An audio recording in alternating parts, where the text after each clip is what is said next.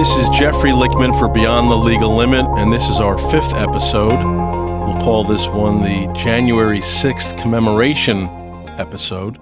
And I want to thank the listeners before I get right into it for your interest because we've had probably about a doubling of the amount of listeners that we had from the week before. The show was catching on, and uh, it, you know it can't happen unless I have enthusiastic listeners who care about the issues that I'm talking about.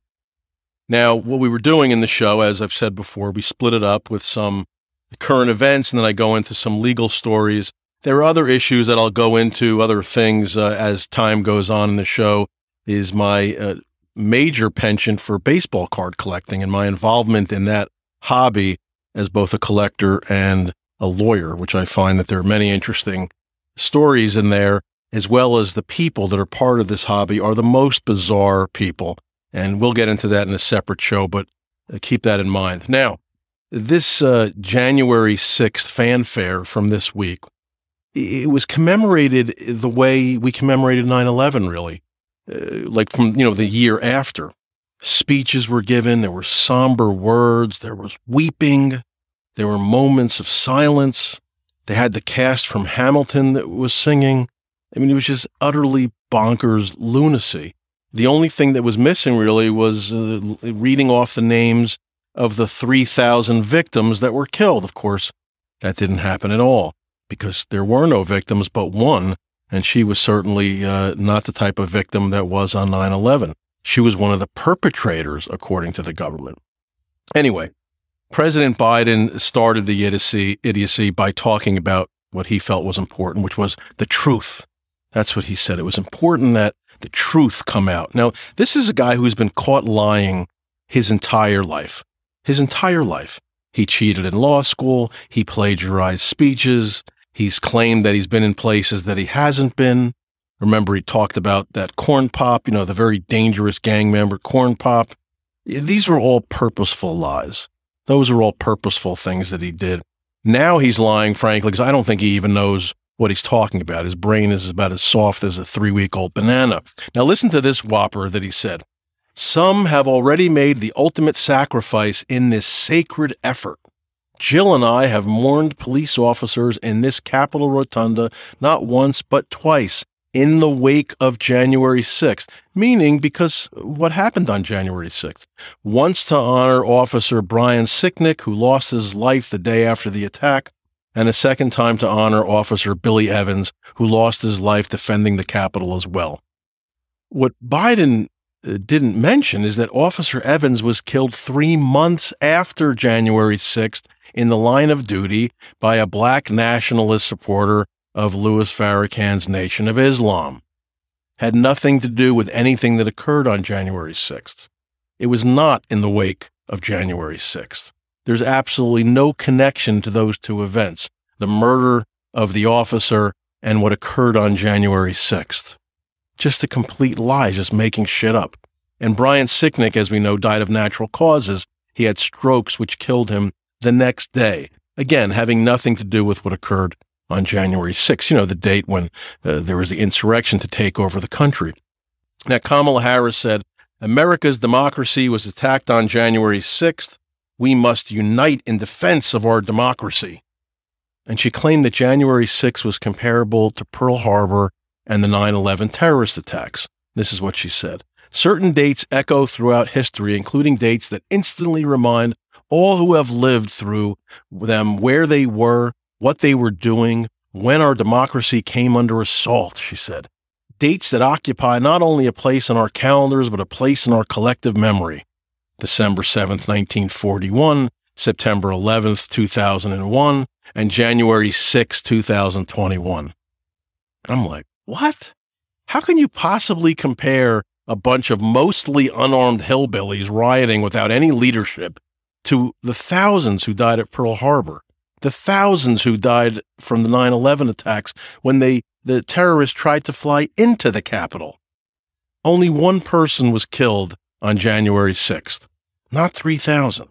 And that was Ashley Babbitt, an unarmed 110 pound Air Force veteran who was killed by a Capitol police officer named Michael Byrd as she tried to get into the speaker's lobby through a broken door. I mean, we all saw the videos there. Byrd, of course, was uh, best known before killing Ashley Babbitt of leaving his loaded Glock in a bathroom in 2019 in the Capitol, and it was found later by another Capitol police officer who was just doing a routine security sweep and found his loaded gun without a safety on the gun. Anyway, Kamala claims that we will all remember every detail from January 6 like we do 9 11. You know, that is just complete, utter bullshit. I remember every detail from 9 11 where I was when I found out, walking out of the subway, how the towers looked as they fell from uh, watching from my window. It was a couple of, uh, I guess, about a mile or so from the World Trade Center, just looking down the street. I remember the smell in the air, the, the burning smell as I walked outside and walked home because there was obviously no cabs or subways. I remember the ash covered people walking up Madison Avenue. They were covered in ash, this, this thick, white, grayish, just blob all over them. They were walking like zombies. Some were crying quietly to themselves, and they all had this the thick, pasty ash in their hair, all over their bodies. I remember the hard rain from the night before in Manhattan. It was such a hard rain the night before 9 11. It was like uh, the worst flood. And I remember losing a flip flop on the street, on the sidewalks of the Upper East Side. And I also remember the days after, how everybody felt and acted. Now, January 6th? I don't remember shit about January 6th. I don't remember a single thing learning about remembering where I was, any kind of specific memory other than thinking that Trump was an idiot to have spurred this because he had lost the election and was having sour grapes. Now, on January 6th, thousands of Trump supporters gathered at a Save America rally that was organized to challenge the result of the November election that occurred a couple months before. And they listened to Trump as he spoke on the National Mall near the White House. And in a 70 minute speech, Trump exhorted them to march on Congress where the politicians had met to certify Biden's win and the attack began moments after. And these are some of the comments that Trump made. We won this election and we won it by a landslide. We will stop the steal. We will never give up. We will never concede. It doesn't happen. If you don't fight like hell, you're going to not have a country anymore. We're all going to the Capitol. I mean, that was the kind of stuff that he said to his supporters. And as the march, the attacks, whatever you'll call it, was going on, Trump was sitting in the White House watching it, didn't do a thing. Only after there was pleading from aides and congressional allies, all of a sudden, Trump then released a taped video urging his masses of supporters to go home. And of course, even in that video, he still claimed that the election was stolen from him. And as we know later, he could have done a hell of a lot more as both of his kids, we learned, exhorted him to try to stop this, but he just refused. And uh, this is the part that, that pisses me off uh, the most about all of this, because I've represented some people from January 6th that were charged or uncharged. And now his supporters that day are sitting in jail, many of them, for what occurred. And he had a chance to pardon some of them, at least the ones that were arrested by the time he was still in office. He could have pardoned them, and, and he did absolutely nothing. He didn't pardon a single one of them. And that's really the kind of guy he is. He's just loyal to himself, and he expects loyalty from everyone.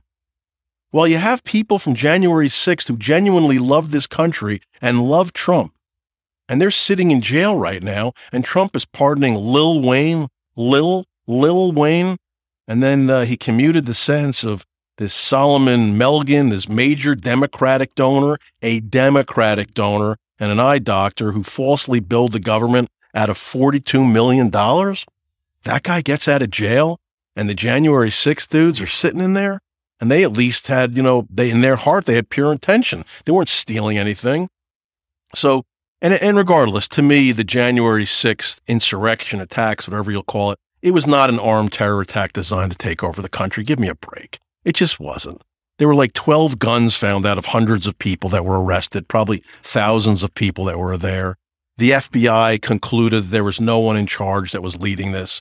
And the rioting, come on, it was it was definitely rioting, but it was hardly the kind of rioting that we saw after the George Floyd murder. You know, where city after city burned down to the ground, and of course Trump did nothing to stop it.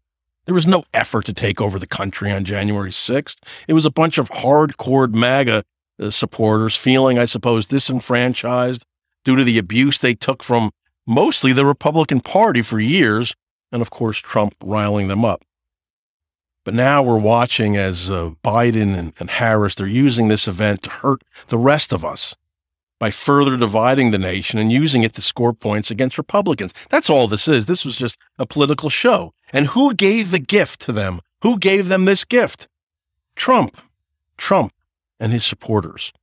It's the truth because you see all this commemoration and all this excitement about January 6th because of some rioting on the Capitol. Where's the commemoration and the excitement about all the uh, liberal cities that burned to the ground after George Floyd? Nothing, just swept under the carpet. And that was real mayhem. That was massive damage. You can't compare it to what happened on January 6th. Can't. And uh, regarding the, the political points, the, the whole reason the Democrats are doing this at the Capitol this past Thursday, when they were having this commemoration, there were no Republicans present. None. All Democrats. And they were just calling Republicans terrorists due to the, the riots. And but who did the Democrats manage to dig up to show up there? Well, Dick Cheney, who I had actually forgotten was still alive. I'll be honest with you. They dug Dick Cheney up out of the ground, literally out of the ground, to come to the Capitol so he could trash Trump and Republicans. Can you imagine this? This is like the the you know Darth Vader according to Democrats. That's how much they hated him, the most evil person in the Republican Party. And what do you see happen? The liberals are swarming him, crowding him there on Thursday like he was a rock star. This is the same bunch of liberals who ripped him to shreds because he was a war criminal, uh, you know, the architect, one of the architects of the war on terror, the Iraq war. Now they love him because they can use him as a useful idiot against the Republicans. And, you know, this is what Cheney said. This is the guy they love so much. In 2006, well after the Iraq invasion, the U.S. invasion was the right thing to do, and if we had to do it again, we would certainly do the same exact thing. That's Dick Cheney, the guy that they love now. They love him. They can't get enough of him. Why? Because he's a useful idiot. Now, Joe Biden in 2008 said this about Dick Cheney. Now, you have to imagine me saying it, but slurring words and maybe throwing in a few more lies. I'm not being a wise guy here about I don't didn't know what he's done. I mean, there's not many things I'd pick that I thought he'd done that have been good. I think he's done more harm than any other single elected official in memory in terms of shredding the Constitution. That's what Biden said. You know, condoning torture, pushing torture as a policy. This idea of a unitary executive, meaning the Congress and the people have no power in time of war, and the president controls everything. That's what FJB said. That's what he said about Dick Cheney. Now they love him. They can't get enough of him. And as I said, you know, they're what they're really doing, besides scoring points with this January 6th bullshit, is they're using it as a cover for what's really been a disastrous first year in office. I mean, it's been an utter failure of monumental proportions. You've got the, it started with the comical withdrawal from Afghanistan, where we lost Afghanistan without a shot being fired. We left $80 billion of our weapons in the hands of genocidal, murderous Muslim terrorists, the Taliban. We left Americans behind. More importantly, we left without even a base in Afghanistan. You know, so what if we have to need, we have the need to attack the Taliban again because they're trying to kill us? You know that there's going to be another attack that's going to be launched from Afghanistan. We don't even have a base there to counter it, even though we've got bases in, you know, Korea after the war. We've got bases all over hostile areas, but we don't have it in Afghanistan. Why? Because Biden just wanted to be out. Another disaster from his first year that he's trying to gloss over with this January 6th stuff is the open southern border, which has allowed, I don't know, a million or two illegals into the country. And we know why he's doing it. He's doing it for one reason, because he knows they'll all be Democratic voters. And that will ensure that his party will never lose because they'll just keep on giving him free shit. We know that. But more importantly, even beyond that, if it can be, is they're unvaccinated. They're not tested for COVID even. They're spreading the virus even as Biden is screaming uh, to get people vaccinated and tested. He's screaming at the people who refuse to get vaccinated. What about the illegals that are coming in by the million? And all the drugs, the fentanyl seizures, they're up 233% over the year due to this soft southern border policy. And, you know, there have been terrorists that have also been caught at the border. Is that the kind of stuff we want in just because Joe Biden wants more Democratic voters? Also, we've got the increase in violent crime in every major city in America. We've got massive inflation, the biggest numbers in decades. Gas prices are out of control. His whole build back better bullshit crashed and burned. That liberal, every liberal wet dream policy was going to be covered in that. He won't speak up at all about the crazy anti police, anti Semitic wing of his party that is growing by the day. He won't castigate the Chicago Teachers Union, which is led by an avowed socialist, and they shut down the Chicago public schools for three days and counting Wednesday, Thursday, and Friday of last week. And he's terrified Biden to say a word about it because the union raises so much money for him. But back to Trump, if we can, because you see, I don't really feel great about either one of these guys. Back to Trump and his selfish behavior, which caused the January 6 riots because he was pissed that he lost the election. Now, let's remember the run up to this was the Senate losing the Senate majority right before the riots. It was right before the Republicans, it was the Georgia Senate races. The Republicans needed to win just one of the two seats in order to maintain a majority. But Trump was mad because he lost Georgia and he was pissed that there was no effort to overturn that result. So he felt, you know, these people didn't help me. Why should I do anything to help them? So he first claimed that the two Senate races were illegal and invalid. That was when he was whining about his loss. He said this after his supporters in, about his supporters in Georgia. They didn't want to vote because they knew we got screwed in the presidential election. He also said during his rallies in the state that he didn't stress to voters that Georgia's voting system was reliable because he was, quote, angry with what happened there. So naturally, guess what happened? None of the supporters showed up. They stayed home, and Republicans lost both seats. And now the Democrats control the Senate, and they've done God knows how much damage, leftist damage, some of it, because Trump told his supporters to stay home.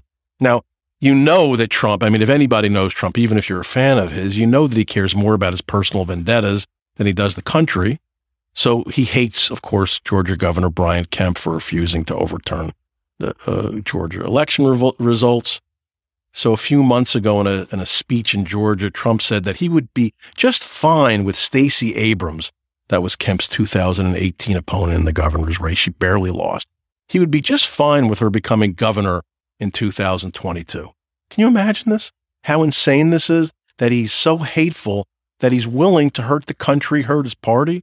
He said, quote, and Stacey Abrams, who still has not conceded, which she hasn't, and that's okay, Trump said of, uh, of, of Abrams. Stacey, would you like to take his place? It's okay with me. Of course, having her, I think, might be better than having your existing governor. If you want to know what I think, might very well be better. He's endorsing Stacey Abrams, who was a star in the Democratic Party, to become the governor of Georgia. How utterly sick is this? From the top Republican in the country? Come on, man. Now, you know that, that Trump is going to do all he can to make that happen. He's already has one of his supporters, former U.S. Senator David Perdue, is going to run in a primary against Kemp before facing Abrams in the rematch. And you know that if Kemp wins, Trump is going to say that everything's rigged again. And he even said, I can't imagine that Brian Kemp, who has hurt election integrity in Georgia so badly, can do well at the ballot box unless the election is rigged. So, you, you, you know, he's already said, Trump, that the MAGA base will not vote for Kemp after what he did with respect to election integrity and two horribly run elections for president and then the two Senate seats.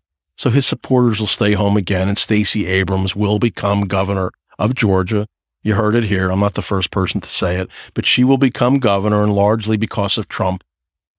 And that's just a guy who, you know, doesn't care really about the country when you when you do things like that. How could you possibly suggest that he does? Unless you just want to burn it to the ground. I mean, Abrams is the kind of person who, if she becomes governor, that gives her sort of the gravitas to run for president because now she's governor of, a, of an important state. And Abrams wants to run for president. And she's a crazy leftist. You do not want Big Mama in the White House. If you're a Republican, Trump is doing all he can to make that happen.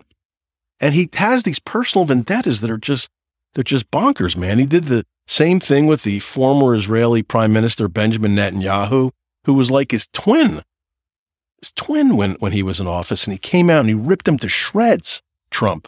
And he attacked Israel, claiming that Israel wanted Americans to fight its war against Iran. That is 100% total bullshit. Israel is hardly afraid to fight wars. But Netanyahu did an unpardonable sin, according to Trump. He congratulated Joe Biden after the election results. Can you imagine this? He actually congratulated Israel's biggest ally, the, the winner of the election, because he knew he had to. But Trump will do all he can to punish Netanyahu and Israel if he's given the chance. He doesn't have any loyalty to anybody, to, to Netanyahu or, or Israel. He has zero loyalty. But this is, you know, who he is.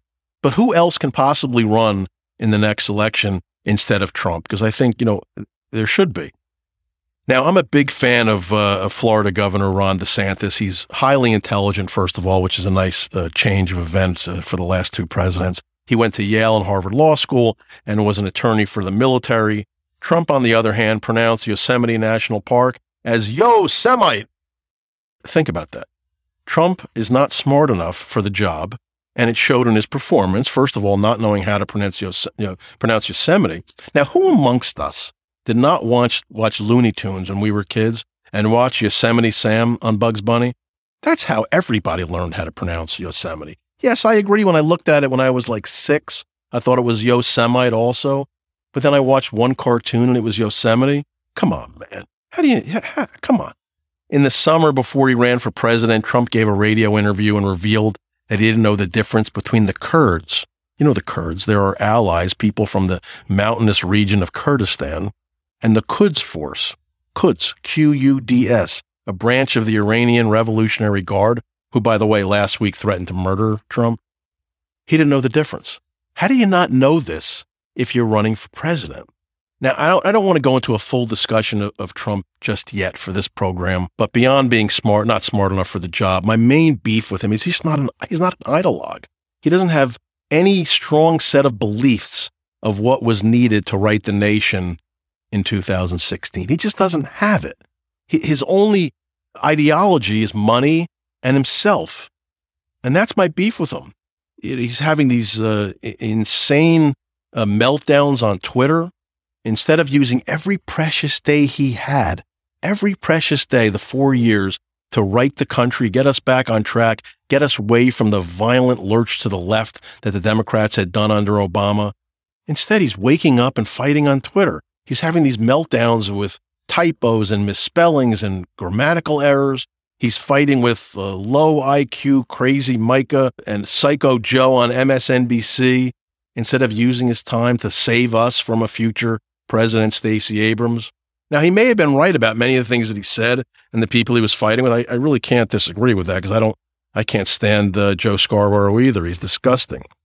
But he's the president, Trump. Act presidential. Make the country feel calmer. Be a silent assassin, the way DeSantis, who just gets the job done. He just gets it done. Doesn't whine like a weirdo.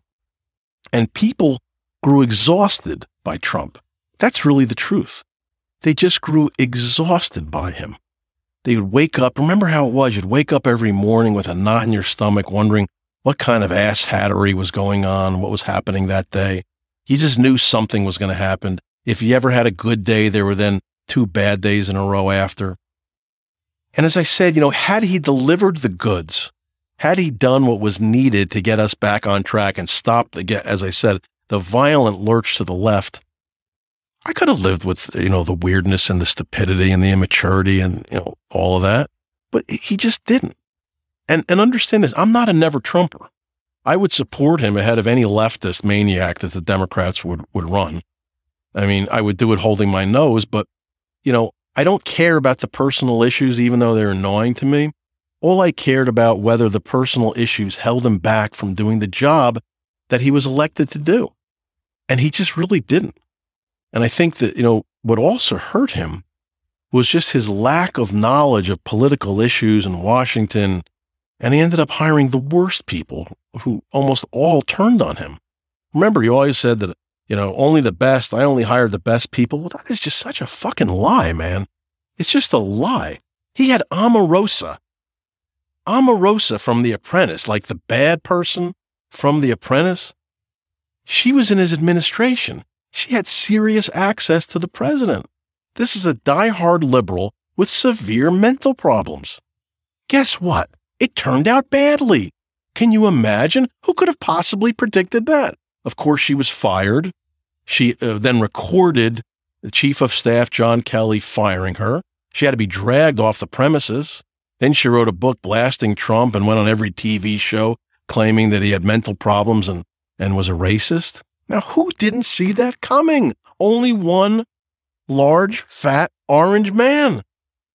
Now, how about keeping all of the Obama holdovers in place? Every other president knows that when you come into office and the prior party was in power before, you fire everybody because you know they're not going to be loyal to you. They're pissed that their party lost. Not Trump. He kept 50 of them in his administration. They all stabbed him in the back. He didn't see that coming.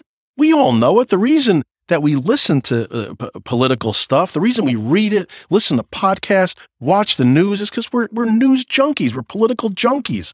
Trump was never like that. That's why he didn't know that some of these people were bad. That's, that's why he hired people like Chris Wray to head the FBI. Chris Wray then says that Antifa is an ideology and not an organization. This is Chris Wray who knew in 2019 that Hunter Biden believed that his laptop was stolen by Russian agents and that they were going to uh, use it to blackmail Joe Biden. Wray didn't say a word a year later when Joe Biden claimed that the laptop issue was a Russian hoax, he knew that Joe Biden was lying while he was running against Trump, while he was appointed by Trump. That's the kind of people that Trump hired.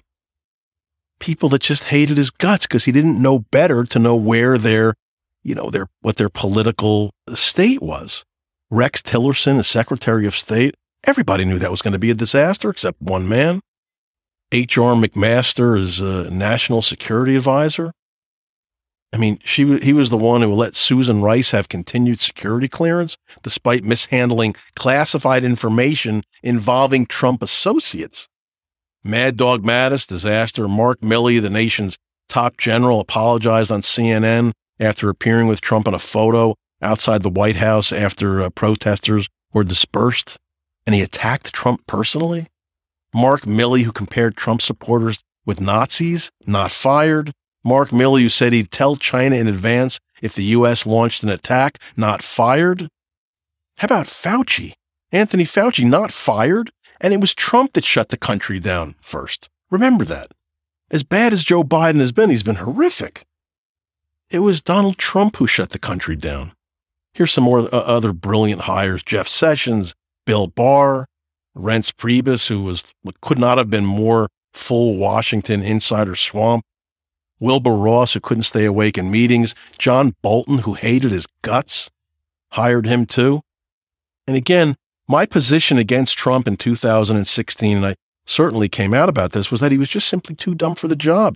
He just didn't have the ideology that's needed, like DeSantis does, to fix the country. I felt that what was going to happen and this was my main beef with him. Was forget that I didn't like him, because I'd vote for him if I didn't like him. It was because I was afraid he'd waste the four years and not get elected, not get reelected.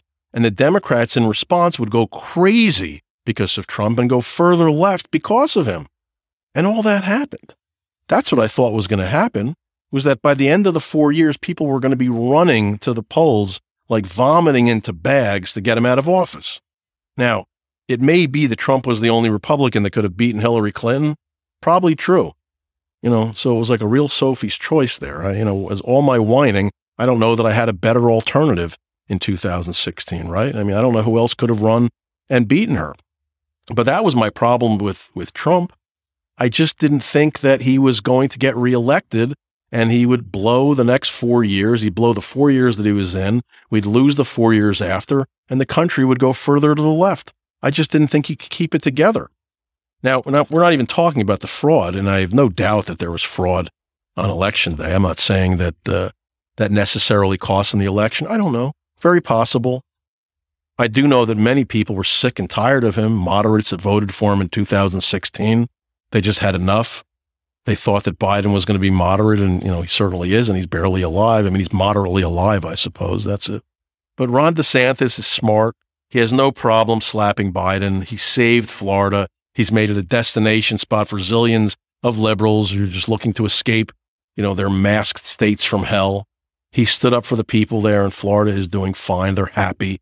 Children aren't wearing masks six hours a day in order that they won't catch a, a two day cold. DeSantis is everything that, that Trump claims that he is, but he really isn't. And by the way, kicking Trump off Twitter was the worst thing that Democrats could have done because reading his idiocy every day, it hurt him. Now that it's not on Twitter, it's actually good for the good for him at least. Now, of course, I haven't mentioned Ted Cruz. He'll never be president. He just seems just so I don't know. There's like this greasy factor about him. He looks like a guy who would have child porn on his computer. Dresses weird. He's the kind of guy that you see pictures of him. He's wearing jeans with running shoes and he's uh, got a belt on while he's wearing a t-shirt. He's just awkward. and I think he's really smart and I agree with many of his positions, which is why it's painful that he's so damn weird to ever have a chance to become president. And he's constantly making like own goals, just these stupid mistakes, really dumb ones. He doesn't have a lot of common sense. He finally had his chance, of course, this past week to get back at Trump for all the abuse Trump dropped on his head during the primaries in 2016. when the January 6 riots were being used by the Democrats, of course, to bash Republicans and everybody was piling on, Ted Cruz couldn't keep his stupid mouth shut. Instead, he referred to the riots as, quote, a violent terrorist attack which is such a joke. 9 11 was a violent terrorist attack. So was the 2017 uh, Muslim terror attack in lower Manhattan, where a driver ran into cyclists and runners and killed eight. Or the Muslim terrorists who killed, terrorists, singular, who killed 49 at the Pulse nightclub in Orlando. The 2015 husband and wife Muslim terror attack, which killed 14 in San Bernardino, California. The 2013 Muslim terror attack at the Boston Marathon by the brothers. Those are violent terror attacks, not hillbillies with mostly pitchforks losing their minds. Yes, there was violence there. I have no doubt. Plenty of people were injured, but you cannot lump that in with a, as a violent terrorist attack. You just it's just a, a horrible thing to do, especially by a Republican.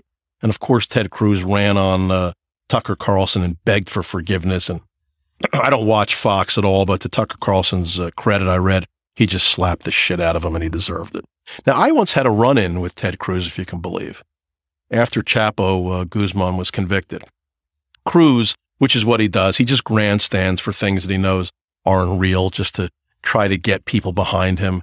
He introduced a bill that went nowhere about, you know, like, like most of his bills, calling that the border wall, the southern border wall that Trump had uh, wanted, was going to be paid for by funds seized from Chapo Guzman.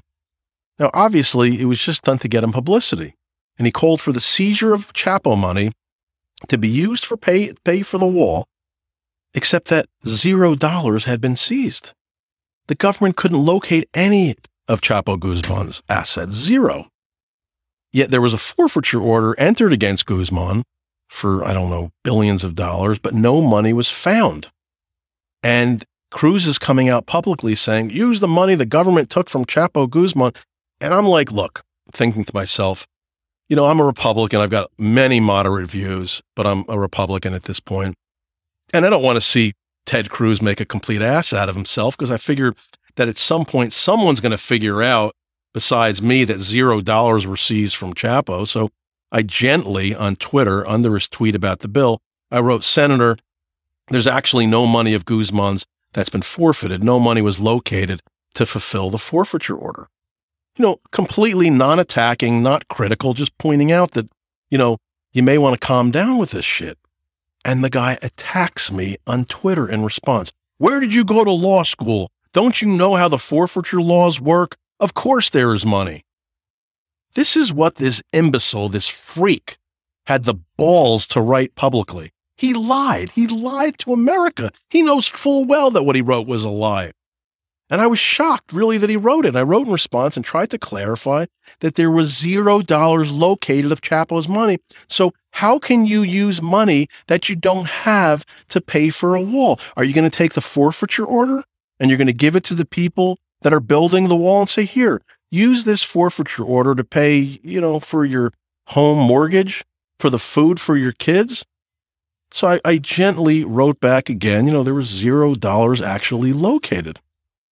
And I got attacked by every MAGA imbecile calling me a leftist, bad attacks. It was like a joke. Some bunch of uh, stupid uh, women named chicks on the right or something. Idiots, just complete low grade moron idiots. All you had to do was read what I said and understand there's no money. They didn't find any money instead attacking me at being a liberal. What are you kidding me? I mean, I just didn't want, you know, the world to come out publicly and point out that Cruz was lying. So I tried to gently correct it. I then, of course, sent a direct message to, I don't know if it was his office or him directly saying, can you please stop having your supporters threatening my life because of the uh, tweet that I wrote? Not that I cared. I get my life threatened all the time. No response at all. Nothing. That's the kind of shit that uh, Ted Cruz is. And that's what he does. He's smart, but he's awkward. He has no common sense. He's just a really awkward dude that does not know how to be uh, likable at all. Now, I'm going to take a quick break, mainly so I can choke and drink uh, some water. When I get back from the break, I owed you a story about how a dishonest, incompetent lawyer ended up saving my client from a very long stretch in prison and certain deportation afterward. And this story, and we're going to really shift gears dramatically, exemplifies how, as a defense lawyer, you need to exploit every last opportunity that arises, no matter how unlikely. And in that case, we created something out of nothing because what I saw five minutes after, meeting this client and hearing his tale of woe, I knew that we could save him.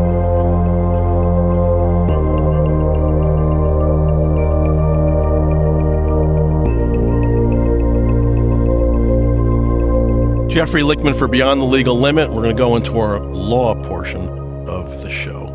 Now, I get emails from listeners, which is nice. I like get feedback. I appreciate it. And uh, they wrote to me after last week's show and asked me why I wasn't afraid to criticize the purple haired Ghislaine Maxwell lawyer. And what will other lawyers think of you when you're talking about your politics? Isn't that bad? Aren't you afraid? Aren't you afraid? That was the word that came up in most of the emails I received. First of all, it's not an attack on her purple hair. It's not an attack on her politics, her gender, her style, her at all. I didn't say any of that. None of the, those issues are relevant when you're in front of a jury trying to save someone's life. When you're before a jury, it's not the time to make social statements, even if it's not your intention to make a social statement. It's not the intent of the lawyer when you're in front of a jury that matters. It's the perception by the jury. Now, surely this lawyer felt, well, I like wearing my hair purple, spiky purple. Well, that's just wonderful. I think it's great.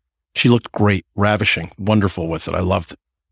But an inference could be made that she was making a political statement by somebody on the jury. Or perhaps simply that she had a, a certain political position that people on the jury didn't believe, didn't agree with. And it may piss jurors off. So if it may piss jurors off, why do it? That's the point. Why do it? I dress very conservatively when I'm on trial for that very reason. I don't reveal political positions in front of a jury, anything that can polarize, because I want every last thing that I do to help me win a case. And you can't win a case without getting the jurors to your side. And lastly, by the way, for what it's worth for the listeners, if I'm afraid to voice my opinion on a podcast, is that the kind of lawyer you want? Afraid of his own shadow, afraid to take any chances?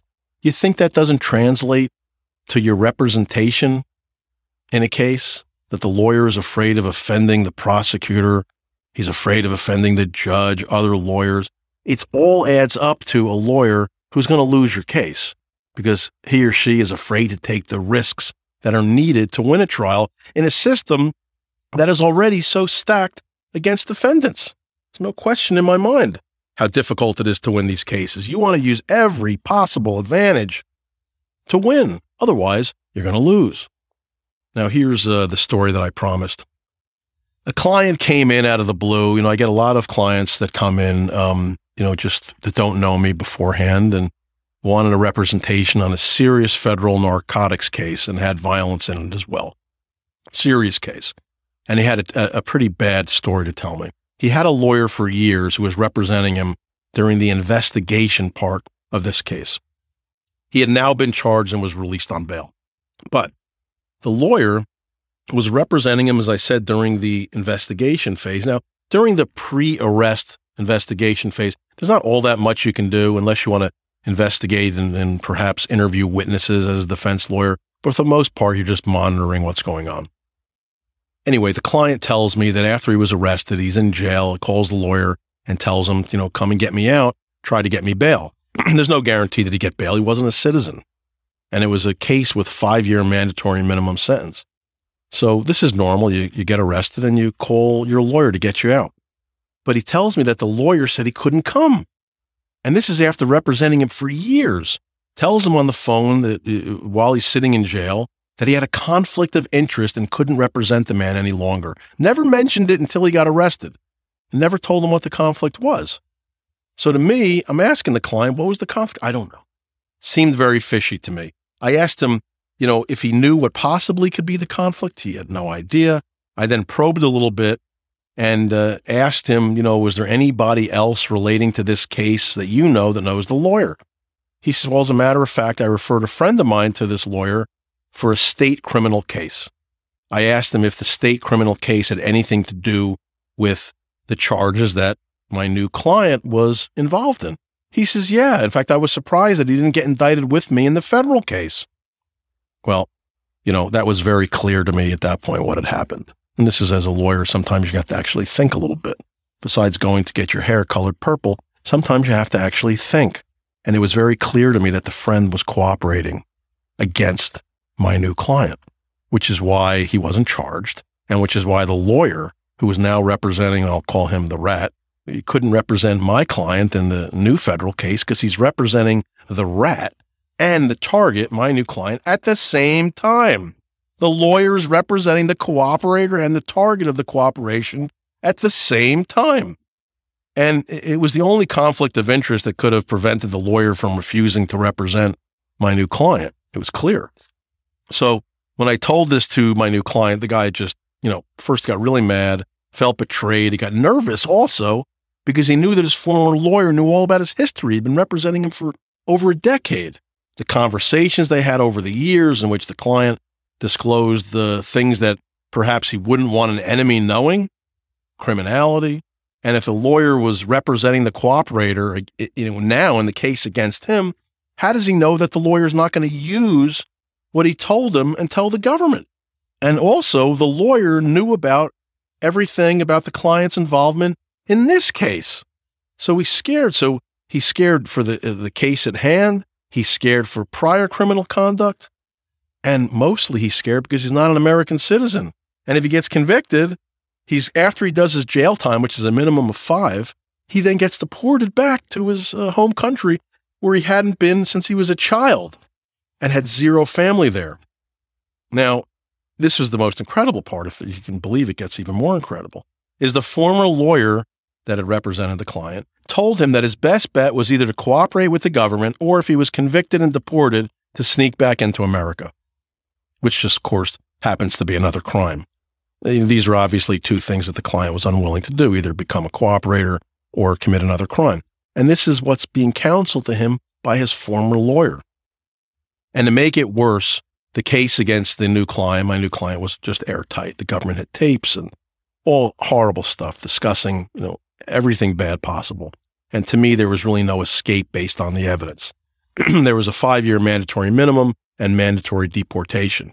In addition, his sentencing guidelines, which is an advisory range for the judge to consider when sentencing, was like seven years. So, how about doing seven years and then getting deported instead of getting out? As for his former lawyer's betrayal, incredibly, I knew as soon as I heard it that this was like a gift from God a gift from God for the client. You're thinking, what is what am I smoking here? And I said to him, this, I know you're not going to believe it, but what your former lawyer did to you may very well end up being your only chance out of this mess. You know, the client looked at me like I was nuts. 11 months later, despite facing initially a five year minimum to 40 years in prison maximum, definite deportation, my client received just a 30 month sentence to a, a non deportable offense and received a recommendation for the residential drug abuse program. It's called RDAP, which could result in his release from prison in just over a year. And the moral to the story is when life gives you a lemon of a case, you have to make lemonade. So, what did I do to fix this mess?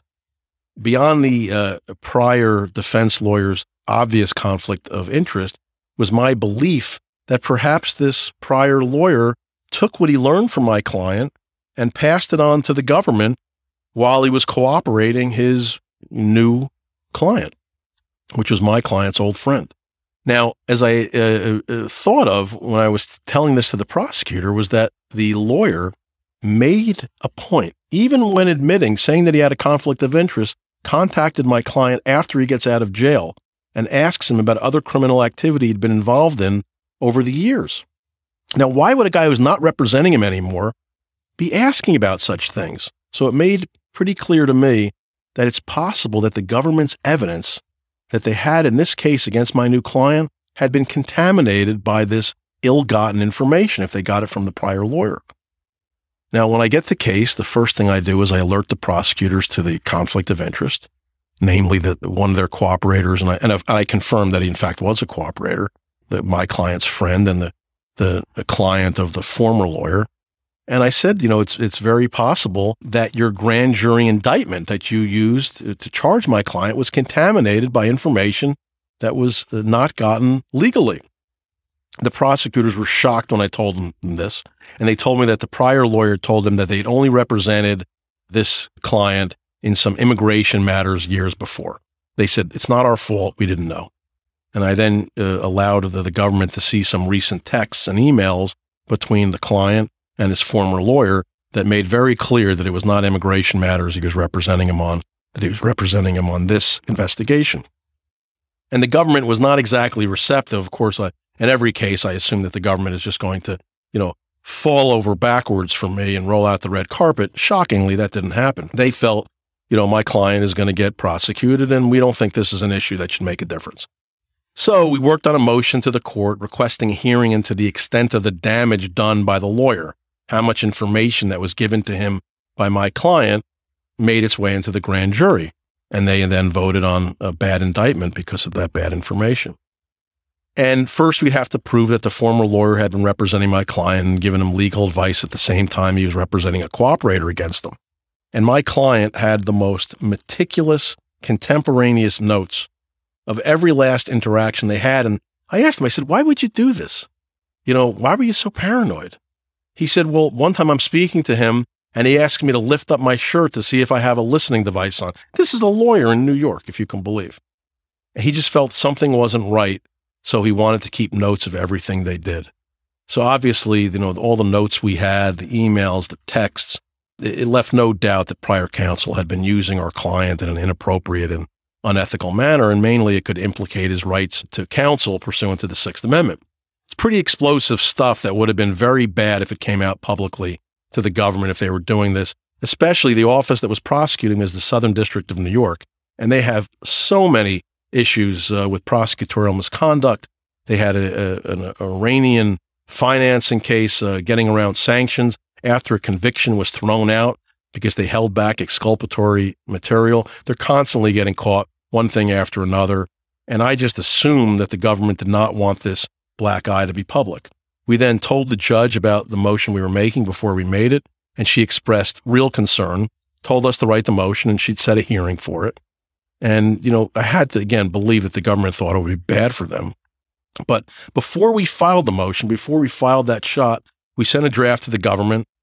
And at that point, with the paper in their hands, and I assume wanting no part of a really ugly public hearing, which could expose what they did with this cooperating witness and his dishonest lawyer, the prosecutors agreed to a very fair offer that we made that our client would be permitted to plead guilty to a non drugs count. And instead of having a five year minimum and 40 year maximum, he'd have a zero minimum and a five year maximum. And by the way, the crime that he was pleading to wouldn't trigger deportation. This was a really fair result, and the prosecutors were fair at the end. Of course, we had to drag them kicking and screaming to it, but still. Now we go to sentencing, and as I mentioned at the beginning, he was facing about seven years in terms of the sentencing guidelines when the case began. So I assumed that if he was zero to five now, the judge, seeing that his conduct really merited a seven year sentence, she'll just give him the five years, saying, hey, listen, you're getting a major break, you're only getting five, and you're not being deported. Nope. She was so upset about what happened with the former lawyer that she gave him 30 months. And as I said, gave him uh, a recommendation for the RDAP program because, again, what the lawyer did, the former lawyer did, was so bad. So that could take a year off the sentence and ended up that he was only facing about a year or so in jail. That's what the RDAP does. If you complete this 12 month program, drug abuse program in prison, they take a year off your sentence. And I actually really loved this client. So it was such a massive break, and I was so happy for him because it's not always that you represent people that you really like. and if you're representing someone you really like, you want to have a great result. And it certainly happened in that case. And I think the point of the story is it's important for your lawyer to look at every last detail. Don't just say, oh, I'm overwhelmed with all my work and I've got so many things. I can't focus a lot on your case. Come on, you're guilty. Just plead guilty. No. People are coming to you and, you know, their lives are in your hands. So what are you going to do? Are you going to spend some time and see if you can get them out of, out of their mess? Every case is a puzzle. It's a puzzle that you've got to figure out. If you can figure out the puzzle, you can get your client out of the mess that he's in. It doesn't happen 100% of the time, but it can happen most of the time if you put the time and energy in and not be lazy. I tell this to people. This is the biggest problem with lawyers today. They're just lazy and they're cowardly. Soon as that bell hits six o'clock, they're running out of the office. They don't want to be bothered until the next day. Well, you need to have a lawyer who's willing to be unconventional, willing to think out of the box, and have a pair of balls when it's needed, and not be afraid to offend lawyers, prosecutors, or judges. That's what you need. Now, on next week's show, I think I'm going to try to spend a little more time perhaps on the law. I just get so angry during the week. I always say, I'm not going to spend all that much time on current events because I am a lawyer after all, and presumably the reason you're, you're tuning into this is because you want to hear stories about my legal career. But I'm going to talk, and then I, I get so excited during the week I can't help it, and I just go on and on screaming and yelling. Now I'm going to talk about one or two cases over the years uh, next week. One, this happened when an old family friend called me out of the blue and asked me to visit a friend of his in prison and take the case. Well, okay. I mean, I'm willing to do it, I suppose. There's only one problem. He's just been convicted of molesting four little boys, all brothers. Little boys in Newark. And what happened in that case, and I'll go into that soup to nuts because it is an absolutely fascinating case. Throughout my 31 years of, of lawyering, that's certainly in the top five. I'll also talk about a case I had defending the rapper The Game on charges that he impersonated a New York City cop. Imagine that. A guy with tattoos on his face is accused of impersonating a, a New York City cop. As you can imagine, uh, that was a really stupid case with not a very surprising result. And that was one of the few cases that when I got, I think I've had two or three in my life that I've told the client at the beginning, as soon as I got the case, this is a 100, 100% guaranteed win. You try not to say that very often because 100% means 100%. Jeffrey Lichtman for Beyond the Legal Limit. I appreciate you listening in. Talk to you next week.